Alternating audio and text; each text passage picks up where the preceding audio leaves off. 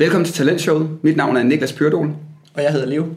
Og i dag der øh, skal jeg have lov til at starte en rant igen. Øh, vi øh, har haft et afsnit omkring død over CV'et, hvor at Niklas Pyrdol her, han kom lidt op i det røde felt. Og øh, efter nu igen en række mindfulness-øvelser, så, øh, så, så, så prøver vi at tage hul på et andet emne, hvor jeg godt kan blive sur. Den motiverede ansøgning. Hvad fanden er det, er det vi tænker på? Så, en motiveret ansøgning.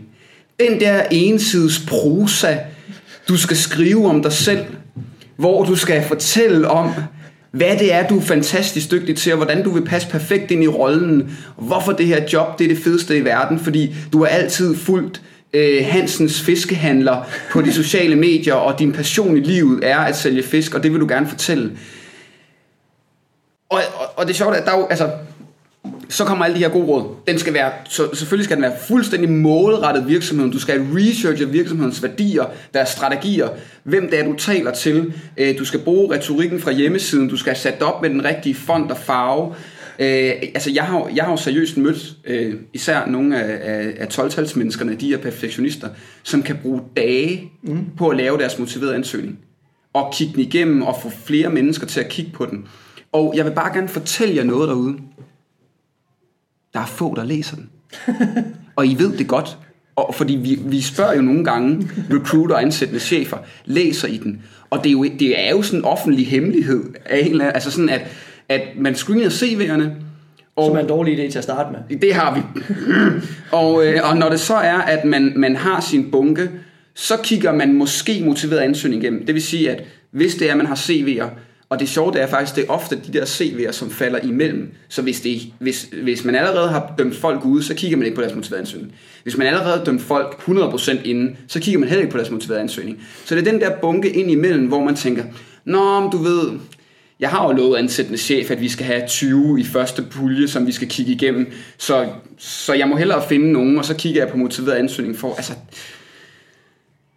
og argumentet, det er, jamen jeg vil jo gerne vide noget om mennesket bag, og jeg vil også gerne vide noget om deres motivation for at søge jobbet. Så Leo, når man sidder med en motiveret ansøgning over for sig, får man så et ægte, altså et validt billede af, hvem mennesket er, og får man et ægte, validt billede af, hvad deres motivation for at søge rollen er.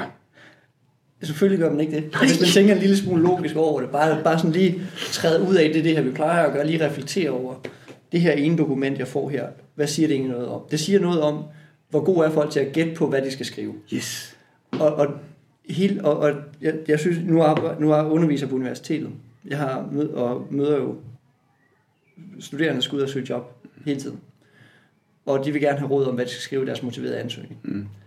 Og, og selvfølgelig bliver frustreret, fordi de kan få tusind råd, som siger tusind forskellige ting, fordi der er ikke, der er ikke nogen færdig skabelon. Mm og du skal research firmaet, jamen hvad, hvad, hvad, hvad vil du researche? Du ved ikke, hvem du skal arbejde sammen med. Mm.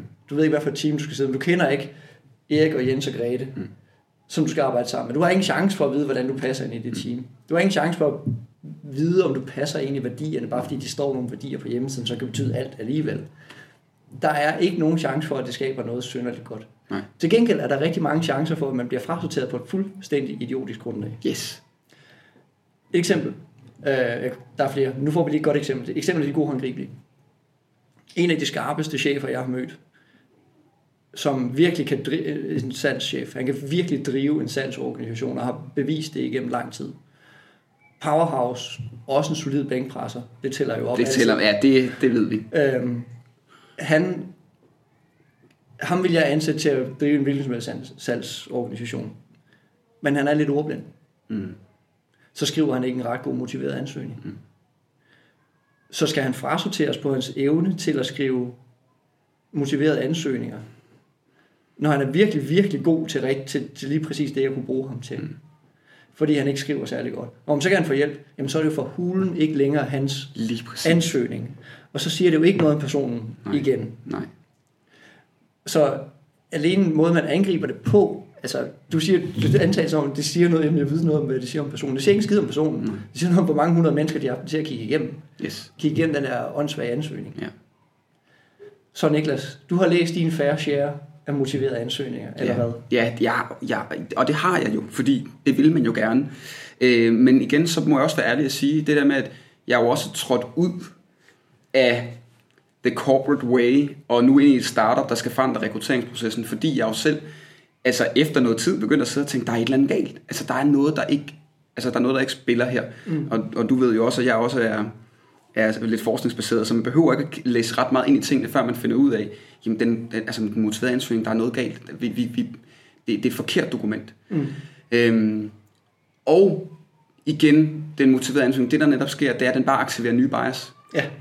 Fordi der er nogle bestemte ord, og det her, det ved vi. Der er en rigtig fed startup, der hedder, øh, jeg tror det er Develop Diverse, øh, som jo netop kigger på retorik i forhold til, at man kan blive biased, øh, altså sådan, at man jo bruger sådan maskulin retorik eller feminin retorik. Det er så mere i forhold til, hvordan man skal skrive sin jobopslag, men det samme gælder jo den anden vej. Det er, at alt efter, hvordan jeg er som menneske, så vil jeg læse et motiveret ansøgning på en bestemt måde. Så igen, så handler det om mig som den, der læser. Så enten handler det om recruiteren eller ansættende chef. Det handler ikke en skid om kandidaten. Intet. Det har intet med kandidaten at gøre. Og det er, det er igen, det er diskriminerende, det er ineffektivt, det er direkte dumt. Og nu vil jeg så anekdote. Det her, det har jeg jo ytret. Jeg tester jo holdninger af en gang imellem for at se, at det kun mig, der er, der, der er mærkelig. Det er det jo ofte. men øh, men øh, jeg, har, øh, altså, øh, jeg har meget få sådan øh, øh, posts, hvor, at jeg har en, hvor, jeg sådan, hvor man kan sige, okay, det er gået, det man kan semi-viralt. Men jeg har et, og det er øh, cut the cover letter. Altså øh, et post på LinkedIn fra starten af året her i 2020, hvor at jeg skriver, er det ikke i år, hvor vi dropper den motiverede ansøgning? Og så skriver jeg netop, hvorfor vi, hvorfor vi bør droppe den, og alt det, vi lige har adresseret. Og, øh, og, og den er blevet vist, altså det er på dansk, så det er jo kun inden for Danmark, at den rigtig kan få noget traction, men er blevet vist 110.000 øh, gange, og fået, Alle danskere på LinkedIn. og fået sådan noget 570 impressions og, og kommentarer, og det er, altså, jeg har ikke talt dem, men det er 95% af kommentarerne, det er ja. Og det er helt fra, altså ja, vi er enige, Niklas. Og det er kandidater, det er ansættende ledere, det er recruitere, det er, altså, det er top management. Alle ved jo godt, at det her dokument, det er kulturelt artefakt, vi bare har taget med os, og vi ved, og, og vi bruger det, fordi vi ikke ved, hvad vi ellers bør gøre. Ja. Men, men når vi nu alligevel alle sammen synes, det er åndssvagt, skal vi så ikke blive enige om, at bare droppe det? Lad os bare slette det. Alle jer, der har det sat op i jeres HR management systemer, rekrutteringssoftware, ATS'er, at det er obligatorisk. Drop det, slet det, fjern den markering. Gør nu for filen jeres kandidater en tjeneste, og lad dem bruge deres tid på noget andet. Noget, som rent faktisk fortæller noget om dem og deres kompetencer. Øh, I stedet for at øh, i stedet for sådan en pseudoøvelse. Præcis. Med mindre, igen Niklas, hvis man er ude efter folk, der er virkelig gode til at skrive cover letters, Yes. så er det den bedste parameter. Ja, og nu er det rigtig vigtigt. Nu vil der være nogen, der sidder derude og siger, jamen jeg søger mennesker, som er rigtig gode til at skrive. Det findes. Så derfor vil jeg også gerne have nogen, der er gode til at skrive motiverede ansøgninger. Nej. Man kan være rigtig dygtig til at skrive en motiveret ansøgning, og så kan man være rigtig dårlig til at skrive so me content, Yes. eller til at være copywriter på, til, for kunder i deres materiale, eller hvad det nu kan være. Det er jo ikke den samme skill. At sælge sig selv, hvor at formålet med teksten er, at jeg skal ryge videre i en rekrutteringsproces, er ikke det samme som at skrive andre tekster. Så ja, Leo, du er fuldstændig ret.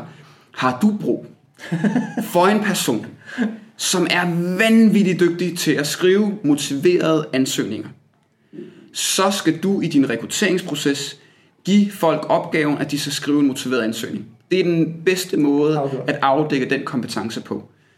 Hvis du søger sådan nogle mennesker, og du har brug for dem, så bliver du ved. Hvis ikke, så... Og du skal have nogle gode argumenter for at blive ved med at gøre det. Ellers så drop det nu bare. Det driver alle til vanvid. Det driver altid vandet. Det var i hvert fald mig. Vi, nu skal vi lave meditationsøvelser igen, kan jeg mærke. Så øh, øh, tak fordi, at øh, du lyttede med og så med.